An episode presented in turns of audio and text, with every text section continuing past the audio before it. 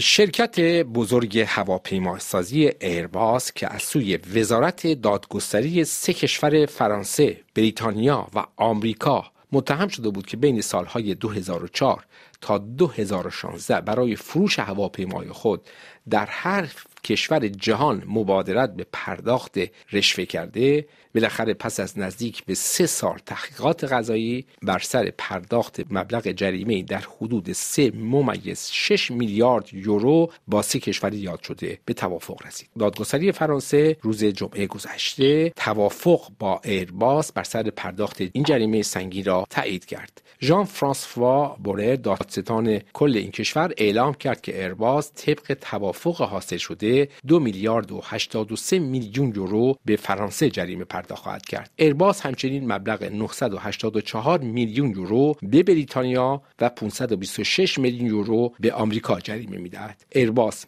همچنین موظف شده که این مبلغ جریمه را ظرف مدت ده روز پرداخت کند. دادگستری فرانسه تاکید کرده که با پرداخت این جریمه پرونده ایرباس مختوم اعلام شود. طی 15 سال اخیر این نخستین باری است که دادگستری و خزانهداری آمریکا نتوانسته به عنوان تنها مرجع متهم و محکوم کننده عمل کند و جریمه ایرباس را خود به تنهایی وصول کند. در واقع طی دو دهه گذشته شرکت های جهان با قوانین فراسرزمینی و اصطلاحا دیکتاتوری قضایی ایالات متحده روبرو بودند. اگر شرکتی در یک کشور سالس خلافی را انجام می‌داد باید به آمریکا جواب پس می‌داد و به آمریکا جریمه پرداخت می‌کرد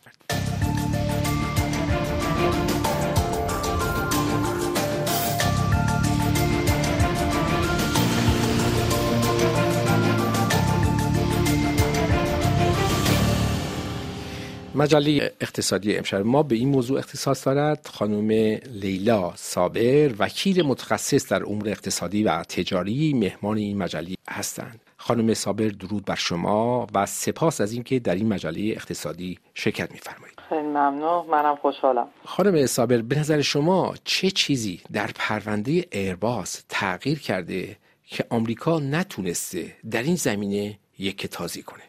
شما در حقیقت فکر می‌کنم این یک مقدار زیاد خواسته اروپا بوده که جلوگیری بکنه از اینکه دوباره یک شرکت اروپایی اجبار اینو داشته باشه که در دادگستری یا اگه دادگستری یا با دادستان به هر حال در امریکا فقط این پول سنگینی رو پرداخت بکنه. و خب شاید اروپایی خواستن در حقیقت یه مقداری جلوگیری بکنن از این کار و اینکه این توافق در سه جای مختلف بین فرانسه، انگلیس و امریکا در این حال اتفاق افتاده. نشانی از این هستش که اروپا داره شرکت اساسی که ارباس هستش که یه مقدار شاید اروپا بیشتر خواست اینو داره که مواظب باشه جلوتر از اینکه قبل از اینکه امریکا تحمیل کنه یک حکمی رو کنار بیاد با دادستان های مختلف. این کنار اومدن در حقیقت در فرانسه این خیلی خیلی سال زیادی نیستش که امکانش وجود داره. از قانون امریکا در حقیقت میاد که خب الان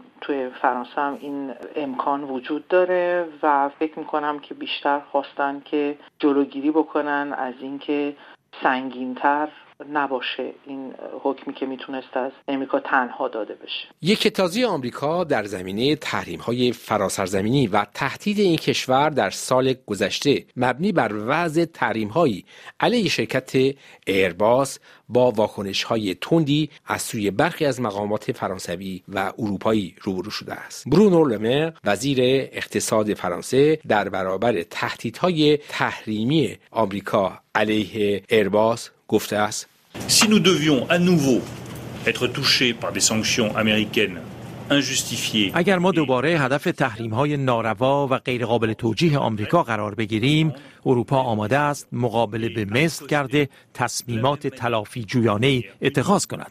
تصمیماتی بسیار پرقدرت و مشترک. این رویارویی برای رشد اقتصادی طرفین بسیار نامطلوب خواهد بود. هم برای آمریکا و هم برای اروپا. بنابراین باید از این روی کرد پرهیز کنیم. و من به وزیر خزانهداری آمریکا گفتم که خواست ما رسیدن به یک توافق دوستانه با متحد آمریکایی خود درباره اختلافاتی است که به ایرباس و بوینگ مربوط می شود. به نظر من خرد حکم می کند که ما بتوانیم یک توافق دوستانه برای حل دائمی اختلافات درباره ایرباس و بوینگ داشته باشیم. اگر ما وارد منطق تحریم شویم یک بار دیگر تاکید می کنم برای توسعه اقتصادی هر دوی ما زیان بخش خواهد بود و تنها طرفی که از این موضوع بهرهمند خواهد شد چین و کماک شرکت چینی سازنده هواپیما خواهد بود. فکر می کنم نه اروپایی ها و نه آمریکا چنین هدفی را دنبال نمی کنند.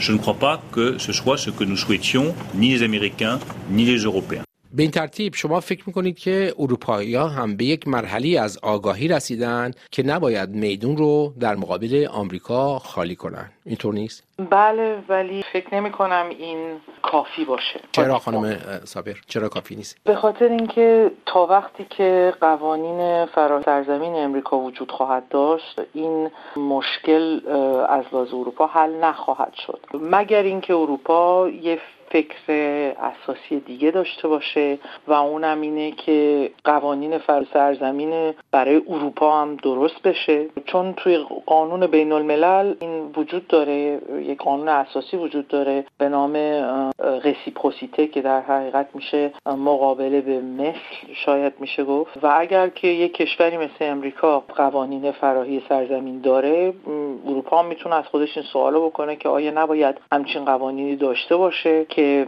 بین این دو قدرت در حقیقت همون قانون باشه. چون الان واقعا فرق داره. شما امریکا کاملا می‌تونه تحمیل کنه به خاطر وجود قوانین فراهی سرزمین. همونجوری که دیدیم تا الان هم از لحاظ تحریم هم از لحاظ قانون ها مختلف می‌تونه تحمیل بکنه به اروپا و به شرکت های اروپایی قوانین خود رو. و اروپا این رو نداره تا الان و نکرده و شاید این باعث این بشه که این سوال اساسی اروپا از خودش بپرسه که آیا نباید اروپا هم قوانین فراهی سرزمین داشته باشه که بتونه اگر امریکا از اونها استفاده می‌کنه اروپا هم از همین قوانین استفاده بکنه. خانم صابر فرض بگیریم که دستگاه های قضایی کشورهای اروپایی خصوصا کشورهای بزرگ به این قوانین مقابله بیمثلی به این قوانین فراسرزمینی مسلح بشن. بعد شما فکر کنید که چه اتفاقی در زمینه حقوق بین خواهد افتاد؟ اگر هر کسی بخواد به یکی دیگه ضربه بزنه. بله سوال شما کاملا درسته. برای اینکه باید هر کشور از خودش این سوال بکنه که این جنگ اقتصادی که شروع شده در حقیقت لیمیتش کجا خواهد بود؟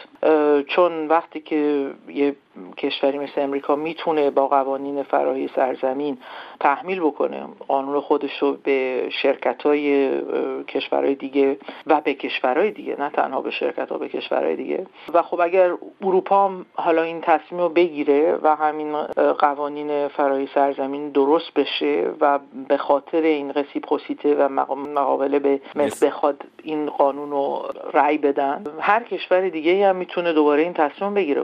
چین می‌تونه این تصمیم بگیره هند بگیره کشورهای دیگه. و این یه حالت در حقیقت بالا رفتن جنگ و جنگ, اقتصادی بیشتر و بیشتر رو خواهد بود و باید دید limite این به کجا خواهد رسید. ولی تا وقتی که فعلا این قوانین فراسرزمینی فقط مالکیتش برای امریکا هستش میشه گفتش که این تا یه حدی ضد همه قانونای اساسی بین المللی هست که این پرنسیپ گذاشته که به نام réciprocité هستش که هر مملکتی با اون مملکت باید همون رفتار رو داشته باشه از لحاظ قانونی. و فعلا می‌تونیم ما نگاه کنیم و ببینیم که تو این چند سال گذشته این رسیپروسیته وجود نداشته فقط امریکا بوده که تصمیما رو گرفته. پس فعلا زوره که بر حقوق غالبه. متاسفانه اگر که نگاه بکنیم می‌بینیم که از لحاظ حقوقی هم این زور وجود داشته. برای اینکه شما ندیدم تا الان به جز امریکا که این به خاطر همون که می‌گفتم به خاطر قوانین فرای سرزمین که داره در حقیقت سلاح قانونی رو داره که بتونه به شرکت های مختلف بین المللی و به کشورهای دیگه این ضرر رو برسونه. و خب تا وقتی که این سلاح یه طرفه هستش خیلی دفاع نمیشه کرد. به همین دلیل باید فکر می‌کنم به خاطر اینکه جنگ اقتصادی دنیا در حقیقت بدتر از این نشه باید درباره این موضوع فکر کرد و اروپا باید سعی کنه که سلاحی داشته باشه که بتونه کنار بیاد با این سلاح اساسی حقوقی که امریکا داره. ولی در این حال باید سعی کنه که این جنگ به جایی نرسته که برای اینکه اگر نمی‌تونه بگه من قوانین فرایی سرزمینم و فقط برای امریکا درست می‌کنم بعد خب اگر برای همه جای دنیا باشه خب کشورهای دیگه دنیا می‌تونن همین حرف رو بزنن. و این کجا اسکلد و بالا رفتن به کجا برسه؟ جنگ و هرج بله. مرج در سطح جهانی برقرار میشه. بله کاملا. خانم صابر یک دنیا سپاسگزارم که وقت خودتون رو به ما دادید و در این مجله اقتصادی شرکت فرمودید. به پرسش های من پاسخ دادید. برای شنوندگان عزیز یادآور می‌شوم که خانم لیلا صابر وکیل متخصص در امور اقتصادی و تجاری در فرانسه هستند.